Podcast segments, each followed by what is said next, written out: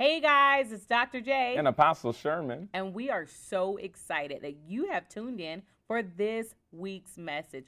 We pray that it blesses you and helps to transform your life and the direction that God has for you. Enjoy the message. Good morning, all nations, San Bernardino.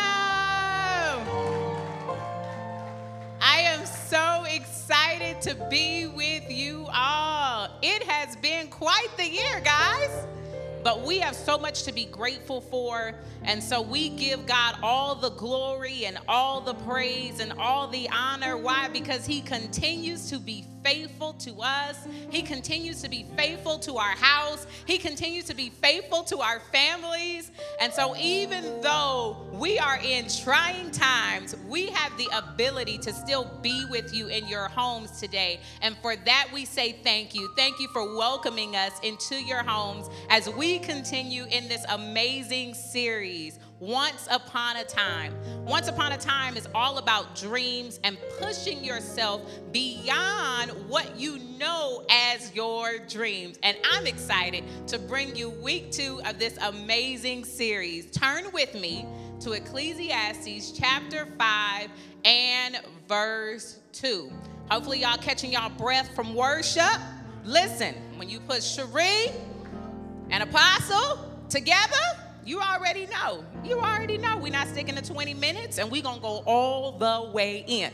So I am just excited for this new way of worship. Hopefully, you are there. If you're not there, then you usually don't turn to it anyways.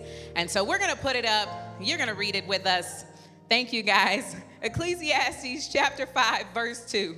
It reads Do not be rash with your mouth, and let not your heart utter anything hastily before God. For God is in heaven and you on earth.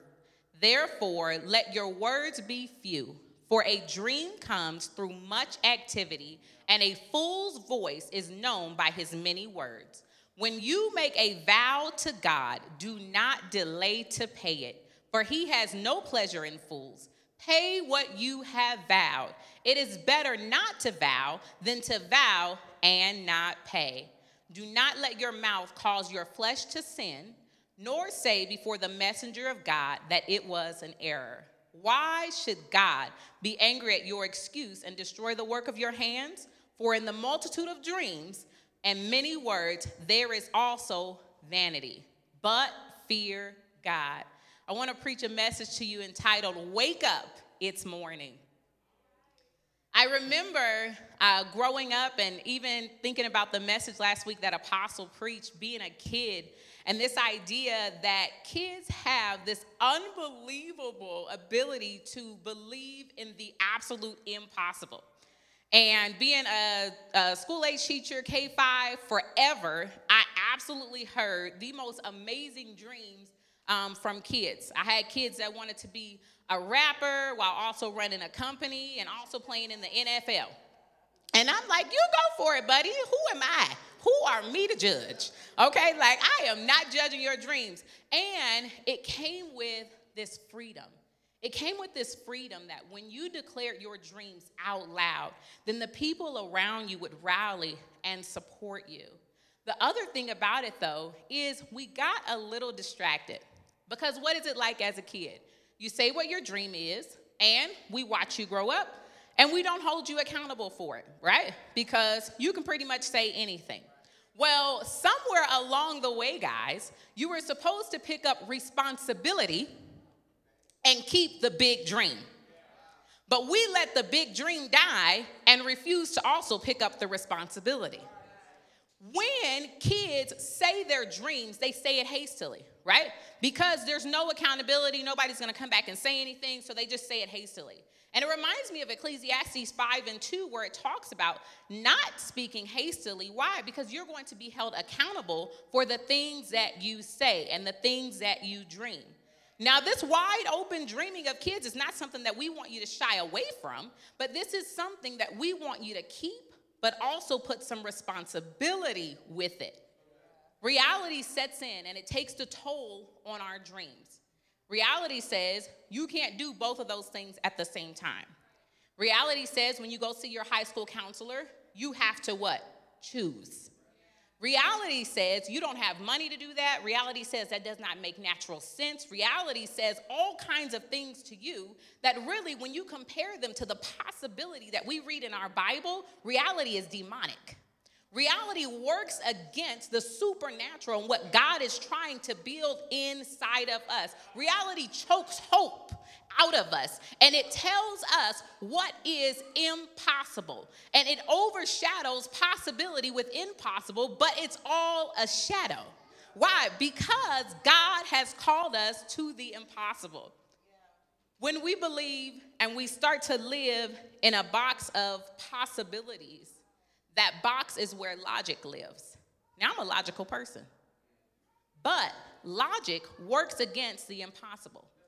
You will talk yourself out of a miracle, you will talk yourself out of the dreams of God for you, trying to be logical. When I read stories to my children, and it starts with once upon a time, I absolutely expect the impossible. I know that in this story, somebody is going to marry somebody that they just met on a whim. I know that in this story, a pumpkin is going to turn into a carriage. I know that in this story, we're going to have fairy godmothers. We're going to have people flying around. We're going to have people shrinking, getting big and one set. We're going to have all kind of lotions. Po- Everything is going to happen because what? I just read once upon a time. And so you begin to expect it because you they already gave you a clue. Everything that you read from here on out is about to be absolutely crazy, unbelievable, and illogical. Why? Once upon a time. Many of us, we let this land of impossibility come into our lives. We let this land of impossibility push away the pages that we once read. And we began to think that impossibilities are just for pages that impossibilities are just to watch on screens. Impossibility is really for the pages of your life. Impossibility is for the screen that you will be the living epistle read and watched of men. You are impossibility. The fact that you're still standing means that the impossible is actually possible in God. It is important, not that we walk in the reality of Disney, but we walk in the reality of Christ Jesus. How can we let a mouse, a character, a make believe make us believe in something and we can't even believe in Christ Jesus that he can do more than Mickey the Mouse? We don't believe in Christ Jesus that he can do more than Pixar. If they can dream it, I can live it. Do you remember the first time that somebody ever laughed at your dream? I do. And it's in that moment that I had to decide will I shrink because of their laugh? Will I stay quiet because of their laugh? The response of men to your dreams, it plants a seed of insecurity. You can toss that seed or you can water that seed. Many of us, we've watered that seed instead of rejecting it. And so one laugh, one smirk, one questioning, one, oh, really? But you know those oh reallys. You know those oh reallys, right? Where it's like, you're crazy.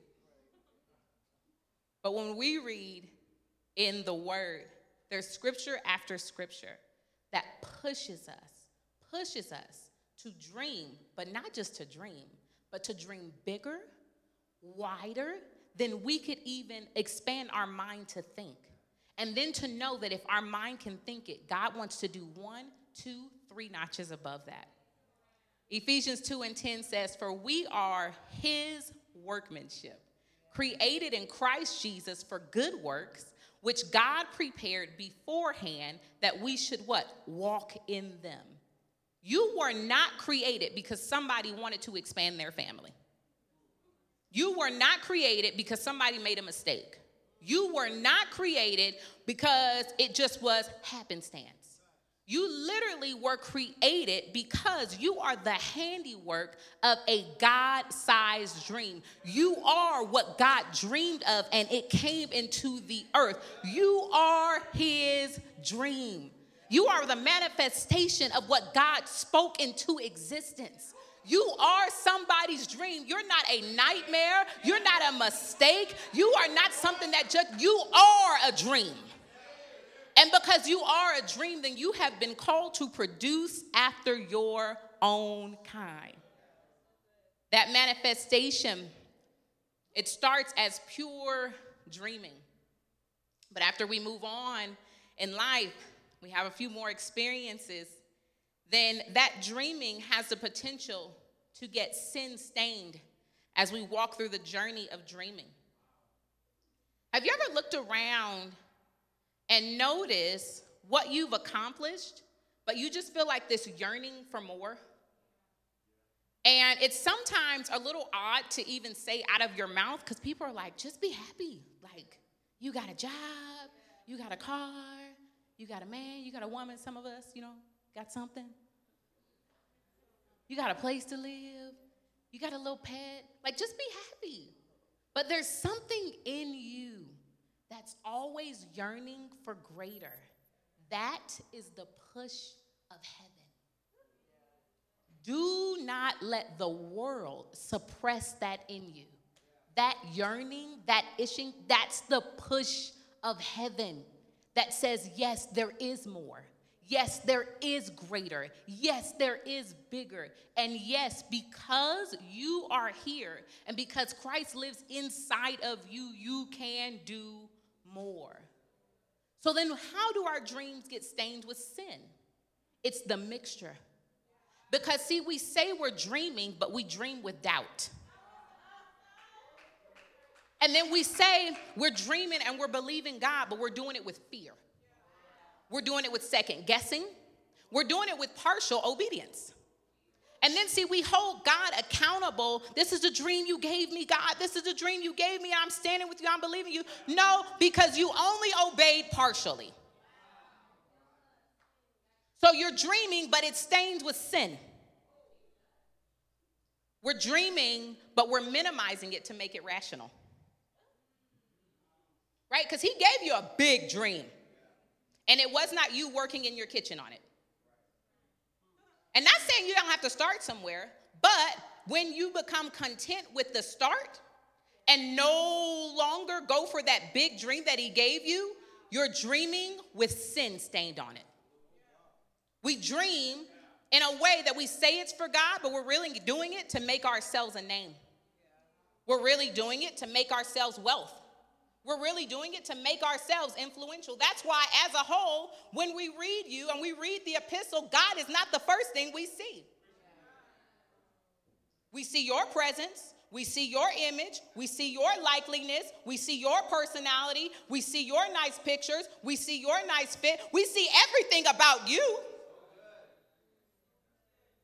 But it's sin stained because you say you're doing it for Him, but He's not getting any of the glory. The big dreams that we have in our heart were meant to point to Christ and to magnify Him. You are just the magnifying glass. And when people look through it and they don't see Christ, it is stained with sin. John 15 and 5 gives us a reminder of this from Jesus. He says, I am the vine, you are the branches.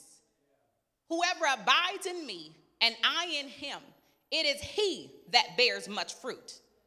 For apart from me, you can do nothing. It's like a little leaf out there talking about buy a tree, I'm out. Good luck. You're going to die not too far from this tree. As soon as you disconnect, you're going to die not too far from this tree. You thought you was going to fly, but you're right there on the ground, waiting to get swept up. Because we believe in all of our green leafiness that somehow we can live without the vine. Apart from Christ, you cannot fulfill your dreams and live abundantly. I don't care how much you think you can. God created us with big dreams. Why? Because our dreams should magnify our need for Him. You're not dreaming so that you can pat yourself on the back and celebrate your efforts. You're not that smart. Our life is completely about Christ. And he gives us an opportunity. He says, Dream with me, magnify me, dream with me. Let me use you to be the light that I've called to come into the earth. This is why it makes no sense to finally gain a hold of the things that you've dreamt with God about all this time and to walk away from Him. People call it the poor man's gospel. And we see it all the time. People, they're hungry for Christ when they're hungry and they have no food on the table. They're hungry for Christ when they don't have support, when they don't have a following. They're hungry for Christ when their bank accounts are empty. They're hungry for Christ when they're begging around asking for favors from people. But then they arrive at some magical point where they think they've got it. But I'm telling you this if you were able to achieve it and walk away from God, you shortchange yourself. If you are happy with where you got without God, then you are living beneath your means. We go back to our main scripture and it says Ecclesiastes 5 and 7 For in the multitude of dreams and many words, there is also vanity. And then it warns you, but fear God. Because big dreams have the tendency to make people cocky. You get a little sniff, sniff, whiff of yourself. Why? Because you got a big dream, right? It sounds good on paper. It sounds good when you dream cast it. God forbid you get in front of a couple of executives, right? And you get to do your little PowerPoint, your little Google slides, and you're looking all good, right? And everybody's telling you how amazing this is. And then we forget, but fear God. Don't let God be with you in your struggle and not in your victory. Fearing God will cause you to reverence Him in such a way that you literally feel danger moving outside of His will. There should be this fear, this reverence that makes you know if I step outside of the bounds of His will for me, I literally am stepping into a dangerous place. You must take every ounce of sin, every ounce of doubt, every ounce of pride, every ounce, every ounce of everything that is not like God outside of your dreaming process. You cannot dream with sin stained all over your dream. Why? Because the manifestation of a sin stained dream is a sin stained fulfillment. And what does this word warn of us? It says that it comes with destruction. Read in Ecclesiastes. It's a guarantee that if you do the mixture, you will have destruction. And it's not gonna be an immediate destruction. Come on, y'all. We know millionaires. We know people who are who look like they're winning big and they're not walking with the Lord at all. But they're also the same people that experience this great sudden demise. They're also the same people that live with torment in their mind. We're cheering them on, but when they go home, they can't look themselves in the mirror. We're cheering them on. We want the life that they have, but they literally cannot sleep at night. Why? Because of the things that are plaguing them. The Bible says there is good success. And there, if there's good success, that means there's what? Bad success. And so we've got to make sure that we are dreaming big within the confines of God and walking with Him. Dreaming was never meant to be easy. And if you are walking in what you're called to do right now and you're not dead, guess what? You got to go bigger. Because some of y'all like, I'm there. No, you're not, because you're still here. And so the fact that you're still here means you got to go bigger. And if you're not walking in it, again, that's guess what? You've already tapped a hold of that bigger because you know you're not there yet. Ecclesiastes 5 and 3 says that a dream comes with much activity. Some versions say busyness, but it's not the busyness that we're thinking about. It's a busyness that makes you run from your dream. The word there, busyness or activity, is not talking about positive activity. If you read it in its full translation, that busyness means that a dream comes with torment, that a dream comes with much worry, care, and concern. If your dream hasn't made you cry, you're not dreaming big enough. If your dream hasn't cost you money that you don't have, you're not dreaming big enough. If your dream has not caused you insomnia, you are not dreaming big enough. If your dream hasn't made you second guess, you're not dreaming big enough. If your dream hasn't challenged your family line, you're not dreaming big enough. If it hasn't challenged your level of education, go bigger, go bigger, go bigger, go bigger, go bigger, go bigger. If it hasn't made you seem like a lunatic, go bigger. Your goal should be the crazy Christian lady, crazy Christian man. That's my goal. And when they say I'm crazy, I'm like, eh, I'm in there. I'm in there. Right? Because as long as people root you on, then they probably can see the possibility just like you can. But big dreams come from the need for great endurance. Great endurance. And the more pain you can handle, the higher you get to go. Every one of us has a God sized dream. Now, whether you suppressed it or not, that's up to you. So if you say, No, I don't have a God sized dream, He hasn't given me anything yet, you're suppressing it. Somewhere you're not listening.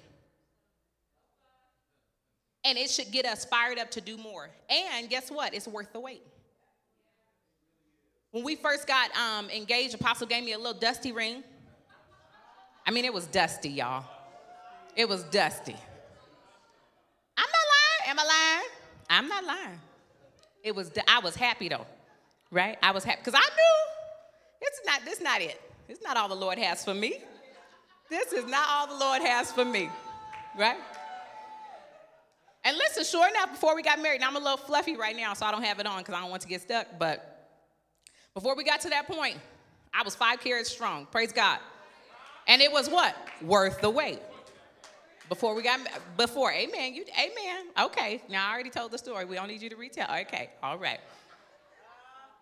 But it was worth the wait.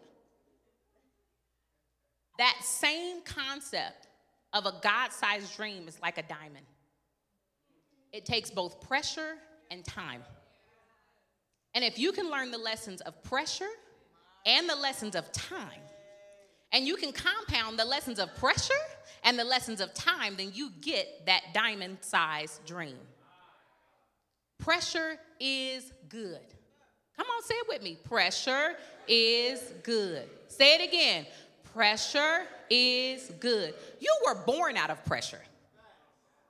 How do you think you got here? When you got down low enough in the station that made your mother cringe. And she felt that ring of fire. There was no turning back. You were born out of pressure. Some of y'all like, I was a C-section baby. Amen. I had one of those too. And you slice, and there's pressure. You may be numb as all get out, but there's pressure pressure is required for the birthing process. And if you stop pushing, when that baby gets to where it needs to be, you can crush the skull of your baby. When you get to the moment of birthing and you refuse to push, your baby gets trapped and they have minutes they have minutes to save the life of your baby because you will crush their skull. When you give up under pressure, you've got a baby in the canal and you are crushing the skull of what God has promised you. Once you feel that pressure, you have no option to go back. If you feel the pressure, that means it's time to push. And it's not time to push like you were pushing before, but it's time to push harder. It's time to push stronger. Why? Because the pressure. Millionaires, CEOs, company leaders, the people who are at the top of the top internationally, they are not there because they're smart. Are you kidding me? They're not there because they love the Lord. They are there because they rose to the occasion. You think they didn't receive pressure? They escaped the jaws of pressure. They leaned in, and when pressure tried to close in on them, and they got into the jaws of pressure, and the teeth of pressure poked them and prodded them, and they began to bleed, and they felt the pain. They didn't shy away, they pressed in. Pressure is an indicator that you are right there. I haven't gotten a massage in a while. Thank you, pandemic. I like my massages. When you get good in that massage, what does the masseuse say? They say, How's the pressure? How's the pressure? And that's my question to you today. How's the pressure? Because if you don't get enough pressure, you can't get the kinks out at all. So, how's the pressure? You're running from the pressure. You think you shouldn't have any pressure? Because that means that you're no longer on the table if you feel no pressure. The lessons of pressure partnered with the lessons of time. Time should teach you how to struggle graciously, not how to get out of the struggle. There's a grace that can be upon you where you can wash your face, where you can put some oil on your lips, where you can run yourself through that shower and struggle looks nothing like what other people think struggle should look like. I don't look like struggle and I don't look like the struggle I'm in. Why? Because there's a lesson to be learned. When you can struggle graciously, then time allows you to build up that grace. Time will teach you another lesson, and that lesson is that you can fail strong. Time teaches you how to fail. When you don't have any time in the game, you don't know how to fail. Every failure is a stepping point towards your next. Nobody with big dreams has not experienced failure. You must experience failure in order to see the manifestation of the dreams that God has called you to. Time will teach you how to know the Lord more deeply. Because when you thought your little devotion was enough, when you thought your little passage was enough, when you thought your five minute prayer was enough, oh no, keep on living. Keep on dreaming. Keep on struggling. Time will teach you how to know the Lord more deeply if you let it. Because many of us, we get out of the press. And it's like, oh no, I don't, I don't wanna, I don't wanna, mm-mm. So you talk to the Lord less. So you start to read less. So you start to skip devotion instead of doubling devotion. But time wants to teach you how to know the Lord more deeply. But when we're distracted by pressure, when we're distracted by the passing of the time, we happen to forget that God can do anything. I, I, I really want you to think about that because we sing it, right? But then pandemic hit and we forgot. Because we read it, and then 2020 happened and we forgot. Because we declare it, and then bad things happen and we forgot. I want you to say, God can do anything. And every time doubt comes, that's what I want you to fight it with. God can do anything. Disappointment, God can do anything. Didn't go my way, God can do anything. It's not working out, God can do anything. Don't have the money in the bank, God can do anything. Feel like I'm getting too old, God can do anything. Didn't see it happening like this, God can do. God can do anything. We talk about Sherman the Third a lot because he teaches us on a daily basis. Sherman the Third likes biscuits. When you pop open that can of biscuits, pop it open, the little spoon, pop, the pop. You unroll them biscuits. You put them on the sheet. Sherman Dumas Third wants to eat the biscuit right away. No, that's raw biscuits. You can't eat. Like, first of all, it's not gonna taste good. Second of all, it's gonna make you sick. Many of us, our hearts have been sick. You've been eating the rawness instead of waiting on the manifestation of what God has for you. You got to give it time. You got to give it time. You got to let it go through the fire. It's still too cold. It's still too raw. It's still too new. You haven't let it go through anything. You've got a vision. You got the seal, it's, it's built there. You got something to look up to. But do you know what happens to vision? It gets capped off. And you know what strengthens it in the beams? Impatience. The more impatient you are, the more capped off you are in vision because you can't wait for the bigness of it. Don't give up when you find yourself under the hammer of God. You know the interesting thing about a hammer? It can be a weapon in the hands of somebody with ill intentions. Mm. Somebody can get a hammer, and if they intend to kill you, they can just get that hammer and beat you to death. But the same tool, the same hammer in the hands of a professional can build something beautiful. I have news for you God is a professional. Oh, shot. And when you feel the hammering of God on you, it's not to kill you. When you feel the hammering of God on you, it's not to harm you. He's building something. Why? Wow. He said, You are my workmanship. You are my workmanship. And with every chisel, with every chip, with every blow, the Lord says, You are my gift. The Lord says, I chose you. The Lord says, You are mine. The Lord says, I am making you. The Lord says, This is not a weapon, but this is a blessing. Why? This is not always what it will look like. My God. We got to remember who He is and whose hand the hammer is in. And because we are His workmanship, we have been called to accomplish great things in the earth the process of once upon a time, because once upon a time sounds great. But you know that's in the beginning of the story. The manifestation is determined by how you steward it. People dream at night while they're asleep, but dreams can also turn into nightmares.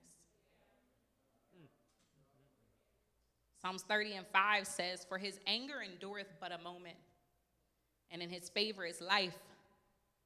Weeping may endure for a night. Yeah. But joy comes in the morning. The scripture is not just for hard times. The scripture is a grace scripture. Look at the beginning of it. it. Talks about the anger of the Lord. The same anger that's mentioned in Ecclesiastes chapter 5. And then it says, In his favor is life. He's extending favor to you. Why? As an extension of his grace. Yeah. This is not talking about weeping may endure, the weeping from the hand of another. This is talking about the weeping that you endure because of yourself. This is talking about the weeping that you endure because of the situations you put yourself in. This is talking about the weeping that endures because of you. But what? Joy comes in the morning. When we look at Ecclesiastes 5 and 6, where we started, it says, Do not let your mouth cause your flesh to sin, nor say before the messenger of God that it was in error. Why should God be angry at your excuse and destroy the work of your hands? This is why. For in the multitude of dreams and many words, there is also vanity. But fear God. Excuses for why you're not doing what God is calling you to do are all trash. They're the same trash.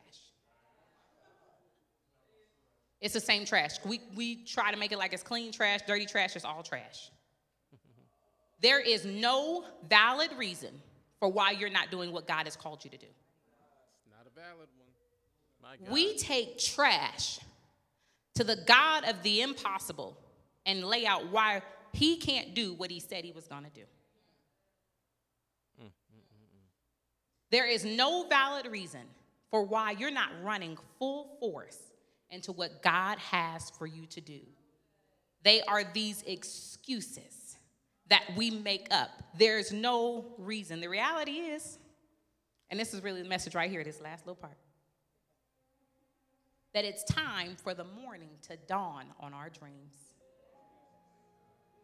In the Bible, when we read about morning, it's in the morning that has been designated for activity. Things slow down in the afternoon, things slow down at night. But when you read in the Bible, the morning is a time designated for activity. The morning is when Lot, Abraham, Laban decided to travel. The morning is when it was time to move. The morning is when Joshua decided to go to battle. The morning is when Ruth decided to get up and go to work. The morning is when in Genesis they responded to the revelation that they got at night. The morning is when they responded. The morning is when Jeremiah decided to go after justice. This is morning, and it is time for you to wake up. Why wake up? Because your dreams can't torment you anymore. Because every seed of laughter, every seed of doubt, every seed of second guessing we know has come straight from hell. Why wake up? Because it's time to travel. Why wake up? Because it's time to fight. Why wake up? Because it's time to go to battle for the thing that God has called you to. You don't have to worry about winning, He took that off the table. No worrying about winning. Why? Because He already told you you would win. You can't sleep on your dreams anymore. Why? Because it is sin. When you decide to sleep on a dream that God gave you, you just invited sin into what He called you to. You lived here in a safe space of dreaming with God. And then your stagnancy caused you to open the door to fear, open the door to doubt, open the door to hell, open the door to the enemy. And now, in that same room of dreaming, lives demonic forces swirling around you. But it's not time to live there anymore. You have to wake up because it's time to be active. You have to wake up because it's time to do and not to talk. You have to wake up because it's time to do and not to complain. You have to wake up because it's time to do and not ask for more advice. You've got enough advice to act on. It's time to wake up. Why? Because it's time to do and not second guess what God is calling you to. Ephesians 5 and 4 says, When you make a vow to God, do not delay to pay it. We have debt that we owe, and we have delayed paying it to God the Father. And we think that He's pleased because we're dreaming. We think that He's pleased because we're declaring. We think He's pleased because we're going to church. We think He's pleased because we're doing devotion. We think He's pleased because we're walking people through the prayer of salvation. But if you're denying what He put on the inside of you, He is angry. And nothing will settle His restlessness except for an obedient yes from you. You may be stuck in the dream. You may be stuck in the sin stain. You may be stuck somewhere between time and pressure, but it's time to wake up. It's morning. Don't just go big, but go big and steward well. It's morning. Don't just go big, but go big and steward well. It is time for us to actively press into what God has for us. Let me pray with you. God, I thank you. God, I thank you that everyone under the sound of my voice, on the replay, on the live stream, everyone in this room, God, I call us all to a place of repentance. I call us all to a place of repentance, for we've called ourselves dreaming and running after you, but we've pursued mixture in the midst. And so, right now, God, we repent. We repent for partial obedience. We repent for doubt. We repent for fear. We repent for pride. We repent for complacency. We repent for stagnancy, oh God. We are sorry. We repent because we put a limit on you. We repent because we said that there were things that you could not do. And we didn't say it with our mouth, but we said it with our actions. We said it with our ability to hold back when you told us to run forward. And so now it's from this place of repentance that we make a vow of renewal. It's from this place of repentance that we make a vow of commitment. We don't vow and then look back. We don't vow and then question, but we vow and we push and we press and we push and we press. We refuse to crush the skull of what you've called us to, oh God. Why? Because you've got the keys to death, hell, and the grave. And so there's nothing that will hold us back. And so, God, we say no to distractions. We say no to grief. We say no to disappointment. We say no to anything that's standing in the way of our yes to you. We are your people. We are your sheep. You are our shepherd, and we will not follow another. We only know the voice of the Father. Strangers, we will not follow. Strangers, we will not slow down for. Strangers, we will not be distracted by their praise. Why? Because we only want to please you. We say we want our lives to please you, God. I don't care who's satisfied with us. I don't care who's happy with us. I don't care who thinks that we've made it. I don't care who thinks that we've done enough. If we've done less than what you've called us to, God, we say we're sorry. We repent and no longer will we look through for approval through the eyes of men, but we look for approval from heaven. We look for a God that is pleased because we have said yes to everything. We will not waste our time here on the earth. We will not make a vow and turn away, oh God. We remember the but fear God. And we reverence you in our daily activities. We reverence you in our lives. We reverence you because you said that you would do exceedingly abundantly above all that we can ask or think. God, we call you the exceeding God. We call you the abundant God. We call you the above we can ask or think, God.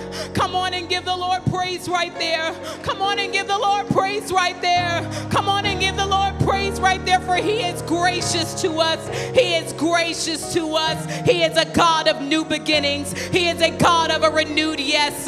He is a God that will not leave us. He's a God that will not forsake us. And so He accepts our repentance. He accepts our ability to start over. He accepts our yes. He accepts our fresh commitment to Him. And for that, we give you praise. Come on and just make a certain prayer within yourself. Make it personal right now. Come on, for those of you at home, begin to open up your mouth and make your own commitment to the Lord. For those of you in this room, open up your own mouth and make a commitment to the Lord. Come on and do it today. He needs to hear from you and from your heart.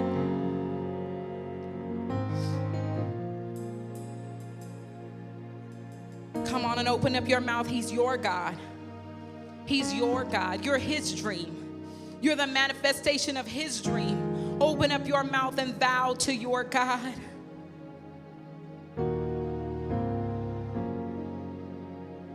And we give your name praise.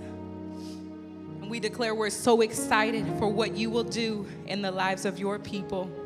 Amen. Wow, that was amazing. Agreed. We want you to stay connected with All Nations San Bernardino. Do not let the uplifting stop here. Join us on Facebook or Instagram for more amazing content. We want to connect with you. And guess what? If you're in town or even out of town, come visit us at All Nations San Bernardino all the way live.